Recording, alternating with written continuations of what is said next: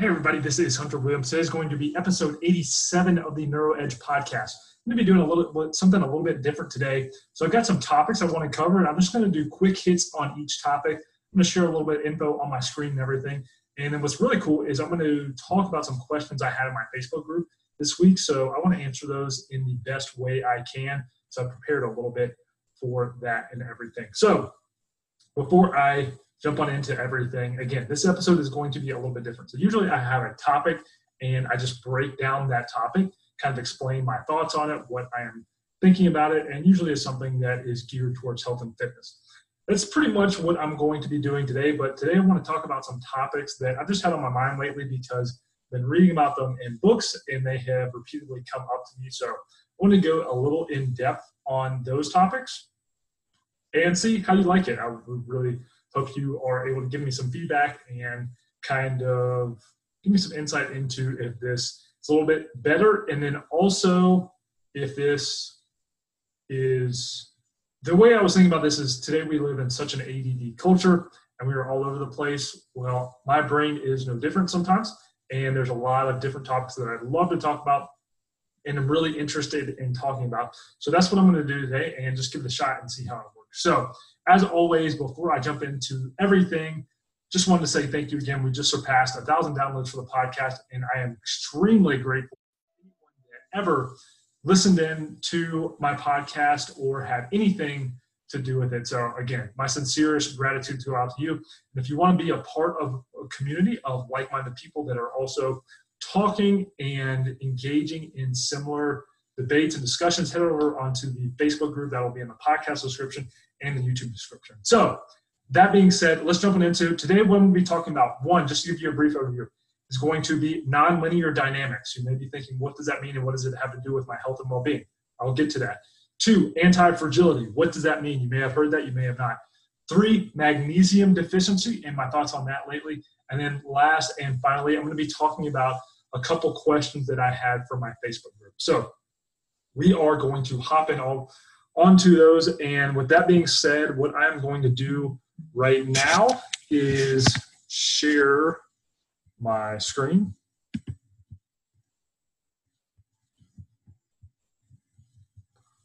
Alrighty. Let's see.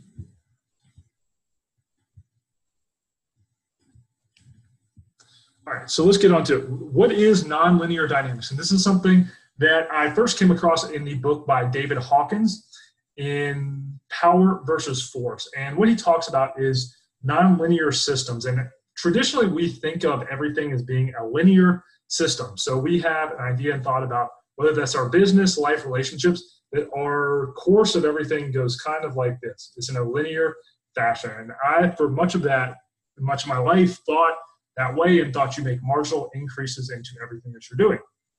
Well, I got introduced by this. Um, it's definitely out there in kind of the entrepreneurial world, especially with a lot of software companies, everything, they try to think by this model. But then also, I came across it in this book by David Hawkins, Power versus Force, and he talks about how much more power you have when you tap into nonlinear dynamic systems. And that sounds kind of esoteric, vaunted, and vague. But what I want to do is just give a brief overview. And if you've never heard this, maybe you can apply this to your thinking. The way I think about nonlinear systems and nonlinear dynamics is a mental model for how you view the world and a framework through which you understand and see things. So let's get into it. What does it say here? So nonlinear dynamics in the mathematics in mathematics and science, a nonlinear system is a system in which the change of the output is not proportional to the change of the input. So think about that for a second. That sounds kind of simple to say, but think about this in terms of your life. Is the system that you're running. So I think about life as a system, your health is a system, your wealth is a system.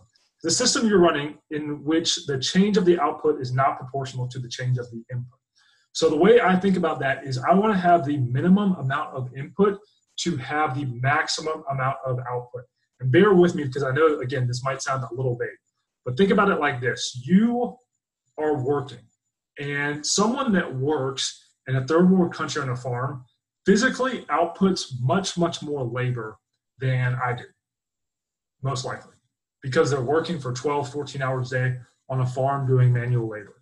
However, the results that they're getting from that labor are not the same type of results that you may get from doing information work or someone working in a bank or someone that's an entrepreneur that's creating something. Physically, you may be expending and expounding more calories for less of a result. So, how do we flip that on its head? How do we do the minimum amount of work in order to get the maximum amount of gain? And that kind of thinking is a nonlinear system. It's not working harder to get more results. Yes, you want to work as hard as you can. Yes, you want to do what you can to get the maximum amount of results. However, what you really want to do is think about a framework for a nonlinear system in which you're using leverage to increase the amount of results that you're getting. So let's go into this a little bit more. Nonlinear problems are of interest to engineers, biologists, physicists, mathematicians, many other scientists because systems are inherently nonlinear in nature. So nature kind of plays out our the systems in nature are not necessarily linear. As much as our human brain would like to condense them into something that's linear, they are just not. And nonlinear dynamical systems describing changes in variables over time may appear chaotic, unpredictable, or counterintuitive, contrasting with much simpler linear systems. So think about that. What in your life may appear chaotic, unpredictable, or counterintuitive? Really let that sink in because there's so much of what we do on a day to day basis, whether it's in our job, our relationships, or whatever, it appears chaotic. But how can we use this counterintuitive nature to better understand what's going on around us and think about our life in a non-linear system manner. And the way, again, that I like to think about this is what can you do to use leverage to have the minimal input in order to achieve the greatest possible result? And I don't mean that by being lazy. I mean using what you have in order to maximize what you're getting. Because a lot of people work hard. A lot of people put in hard effort and they think the only way to make it to the next level is to work that much harder, to keep going and keep going and keep fighting. And I've been there and I've done that in especially my business, but it goes to nothing else. Could go to your health, your well-being, your relationships, anything. Think about it this from a weightlifting standpoint for a second. To a certain extent, you're going to have diminishing returns. So if you lift every single day, eventually your body's going to get tired and you're not going to be able to perform and you're not going to keep making gains. However, if you think about your training in a counterintuitive manner in a nonlinear way, what's the least amount of input that you can get to get the maximum amount of, amount of results? And when you start thinking like that, you're able to translate that minimum input into getting better and better results because you're filling your time with stuff that is more useful. So, again, that's pretty much just my thoughts on Nonlinear systems, to go into a bit more, as nonlinear dynamical equations are difficult to solve, nonlinear systems are commonly approximated by linear equations. So again, when you apply this to your life, it's going to be difficult to solve. I'm not saying this is easy. It's actually much harder. However, when you understand it, you can understand that it's it's better to yield massive results. And a lot of companies, especially tech companies, whether you look at Elon Musk, Peter Thiel, some of the best nonlinear thinkers that we have in the world today, they have based their business models by getting the maximum amount of value out of the smallest amount of information that they're putting in at any given time. So that's my thoughts on nonlinearity. The next thing I wanted to talk about is anti-fragility. And I've been thinking about a lot about this lately. I just read a book by a guy named Nassim Nicholas Taleb, and he is a philosopher, economist, it's really cool. And especially with my background in finance, I resonate with a lot of the stuff he talks about. But he wrote this book called, I think it's called Becoming Anti-Fragile or Anti-Fragility or something like that, Anti-Fragile. And it's a property of systems that basically when you think about anti-fragility, it's a property of any system. And again, that can be your business, relationships, lifestyle, whatever. I think about our lifestyle as a system as well. That increase as it's a property of the system that increases incapability to thrive as a result of stressors, shocks, volatility, noise, mistakes, faults, attacks, or failures. Again, it was uh, developed by Nassim Nicholas Taleb in his book Anti-Fragile. As Taleb explains in his book, anti-fragility is fundamentally different from the concepts of resiliency, i.e. the ability to recover from failure, and robustness, the ability to resist failure, the concept is applied to risk analysis, phys- uh, physics, molecular biology, transportation planning, engineering, aerospace, computer science, and I would argue in a lot of people, they have applied applied it to their lifestyle. So basically, he defines it as a convex response to a stressor or source of harm from some range of variation leading to a positive sensitivity to increase in volatility or variability, stress, dispersion of outcomes, or uncertainty, what is grouped under the designation disorder, disorder cluster. Likewise, fragility is defined as a concave sensitivity to stressors, leading to a negative sensitivity to increase in volatility. The relation between fragility, convexity, and sensitivity in, to disorder is mathematical, obtained by theorem, not derived from empirical data, mining, or some historical narrative. It is a priori. So, what does that mean in English? Basically, I'll ex- explain that. That's his long winded philosophical technical definition. Basically, in English, that is going to mean that as something goes through more struggle, it becomes better. And that doesn't sound necessarily super super easy to understand at first, but let, let me give you my opinion of kind of how that works. If you are anti fragile, things that stress you out actually make you stronger. So think about it from the standpoint of lifting weights. And I know I go back to again a lot of lifting weights, but that's a big part of my life. And I think that can be applied to help in other areas of life. When you lift weights, you are stressing your body out. So it's something that is actually technically bad for you, not good for you because you're tearing your muscles. So, in the normal sense of the term, you would think that, okay, tearing your muscles, that's not good. However, what happens is when you tear your muscles, they repair and they come back bigger and stronger than they were before in a very non technical sense. Again, keeping it nice and easy here. So, how do you apply that same principle to other areas of your life and business? A lot of businesses, especially as they grow, become fragile, become, they become susceptible to different things different changes in the supply chain, different changes of customer demand. Those can affect businesses in a very bad way if they're not prepared. However, if your business is anti fragile, when things change, you're able to shift and adapt to it, and it actually makes you better as a business over time. Also, in your life, are you fragile or are you anti fragile? And I don't mean as a person. Obviously, you can have fragile emotions, which is not a good thing. However, if you think about it from the standpoint of non fragile emotions, things that may affect other people negatively may have a positive impact on you. So when you get rejected, and especially coming from a sales job that I do, is you get rejected a lot. Does that tear you down or does it actually make you better? I would argue that it makes you better, especially if you are developing anti fragility and an anti fragile system for life. Because what happens is, as difficult and tough things happen to you, you're going to become better, better adaptable, and better adaptable to stress. I think if you look at the evolution of human history, the people that have gotten to succeed and gotten us to this point in the phase shift of humanity have been ones that are anti-fragile because as things change, as they change around them and in, in their environment, they're able to adapt and use that to your advantage. So basically, think about being anti-fragile as using change around you as an advantage rather than as a curse to say that, oh, I have all my resources around me. I don't want to have to change anything. It's like being nimble and being able to respond rapidly to things and actually using the response to change for them. So basically, long story short, anti fragile means that when you're beating something up and making it really hard for whatever it is, again, that's your business life, work life, relationships, anything when you're doing that, you're actually creating something that's better. And it goes back to the idea that these systems that we have, when you have stressors put on them, that actually makes them better. And it kind of goes back to something I've talked about in the past called hormesis.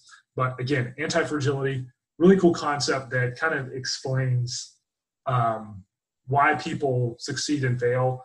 And then also, if you really want to look at a framework for life, one, nonlinear systems is really cool, but then also anti-fragility. So moving along, thought that was just something I've been thinking about lately. And I wrote a book on, so that was cool. Next thing I want to talk about is magnesium deficiency. So I have an article here from Dr. Axe. If you don't know who that is, it's got a really cool health fitness company. They sell supplements and stuff like that. But one thing I've been thinking about is magnesium deficiency. And uh,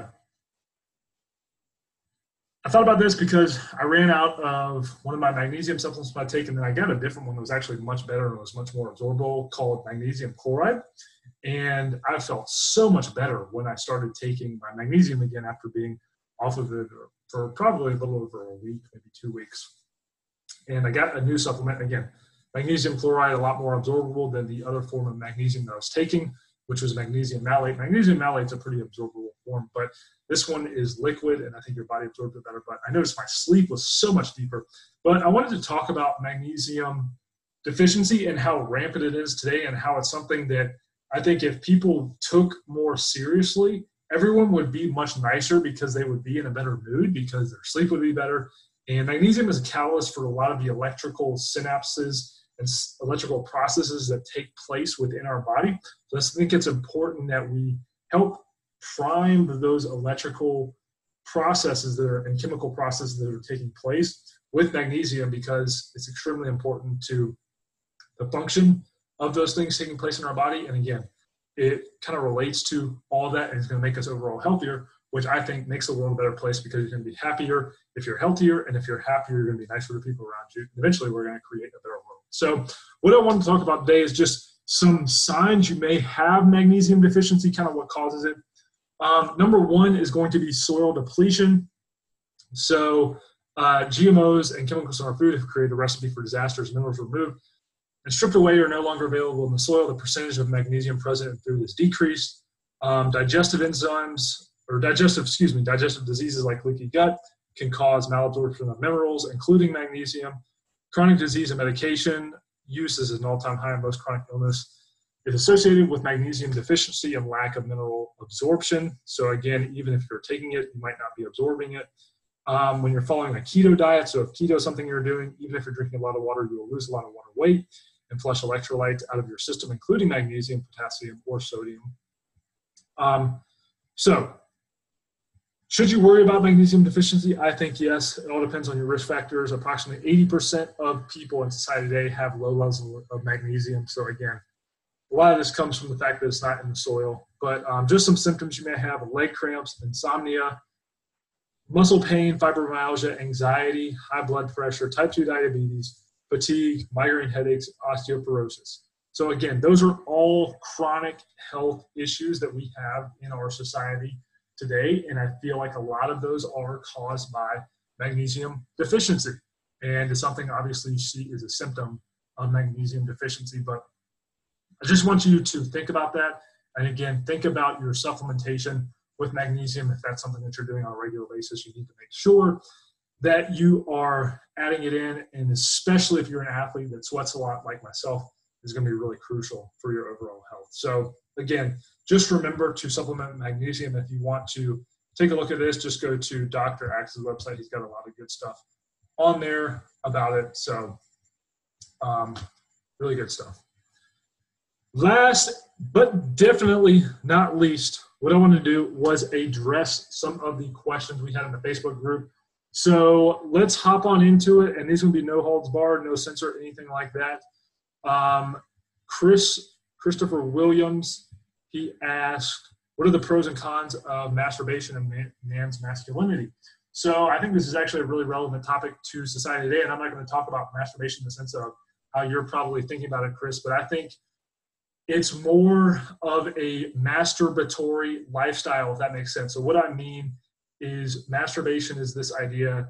Obviously, there's a sexual connotation to it, but it's also the idea that you are just synthesizing something in place of another. So, what do I mean by that? Well, you can have things like mental masturbation, where rather than going and implementing on ideas and tactics you have for your life, you just think about them or you just intellectualize about them through books and podcasts and etc.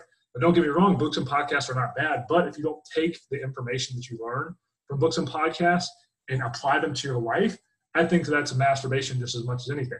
Now, to get into maybe what you're talking more so about in masculinity and masturbation, I think it really is a waste. Your your energy is stored up with inside you, and that's your life force, and you're wasting it on something like that. Again, I would never tell anybody what to do. This is just my opinion. Um, it's going to be something that is that you're just kind of wasting, and it's not going towards something positive. So hopefully that helps uh, with you. pros of it, I mean, maybe it frees up some internal stress you have, but I think there are much more cons in terms of this idea of masturbation. Again, I think of more of that is a framework for not just probably what you're thinking about, but just your lifestyle in general. So, are you squandering things around you, or are you actually making a difference, working on things you want to work on, and providing the value to the world that you want to show up and provide? So, hopefully that helps, Chris. Uh, next one was Matthew. He said, How do you define enlightened masculine, and what does that mean? Great question. And I've been thinking about this one a lot, Matthew. Um, I think enlighten when we have this idea of enlightenment, enlightenment, you have to be very careful because I don't think anybody should ever tell you what enlightenment means. That's something that you have to reach within yourself and get to within yourself and understand within yourself. And I think that's kind of by definition, enlightenment is reaching a state within yourself in which you're comfortable with yourself, you're comfortable with your faith, whatever that is, and you're comfortable with how you're approaching the world and how you're approaching the work that you want to do with your life. Now, when we pair that with masculine, I think uh, throughout history, masculinity has been maybe something that we now think of as negative because it's caused wars, it's caused different things, but also there's been many benefits. We've had the creation of economies and all this because of the masculine energy. So, energy in our world. So, when I think of enlightened masculine, I think of recognizing masculinity from that standpoint of it's gotten us to where we're going to want to go, but kind of transcending to the next level and realizing that we don't need to be violent and we don't need to be super aggressive towards other people. It's channeling that aggression into something that's productive. And enlightenment, I think part of enlightenment realizes that we're here to serve others. So channeling that aggressive, masculine energy that wants to take on the world and make change in the world, but then pairing that with more of an enlightened view, which is serving others and helping make the world a better place. So that's kind of my thoughts. Um, I'd love to hear your thoughts, Matt, on what you said on that. So, and then Michael came in with a really good question. He said, since so many things have been redefined, how does one get enlightened without reinventing absolute truth? Well, I think kind of to go back to the idea of enlightenment, first of all, enlightenment should not be anything that you ever pay anybody for, that you ever get from anybody else. That's going to be have, have to become something that you discern within yourself and determine for yourself based on how you see the world and your spiritual journey as a person. Um, however, to address kind of how do you get enlightened without reinventing absolute truth, that's a good one. I mean, absolute truth in the sense of everybody's going to see the world differently. So, is it absolute to say that there are no absolutes? I don't know. That's kind of a circular question and circular circular logic. Um, sure, everything is being redefined, but we are also kind of in a new era where information is all over the place and we have all these things going around us. So I don't, truth is weird because there's so much information out there now. How do you discern truth from falsehood? And if you want to take a deeper look into that, there's a book by David Hawkins called Truth versus Falsehood. It kind of talks about this idea of developing intuition and how we develop intuition to discern within ourselves. And that's something that I think just me personally, I pray to, pray for, to receive from God is just intuition, discernment about how we see the world. But again, um, enlightenment is going to be something that I don't think one, it's not a point that you reach in your life and you say, I'm good for the rest of your life and you can kind of coast. I think it's something that you realize within yourself that you are striving for and working towards to get better every single day. So, those are just my thoughts. And uh, I would love to hear your guys' feedback. If I'm right, if I'm wrong, please let me know. I welcome all debate and discussion on that. So again, if you are not in the Facebook group, this is another reason to head over to the Facebook group because we've got some good questions in there. But um, just want to say thanks again for everyone that listened to this. Really cool episode, and I want to do more of this. So ask more questions in the group. I'd love to address some of the stuff. It really gets me thinking and is very rewarding for me, but hopefully it's rewarding for you as well. So again, thanks for tuning in, guys. That was a, episode 87, and I will talk to you guys soon. Peace.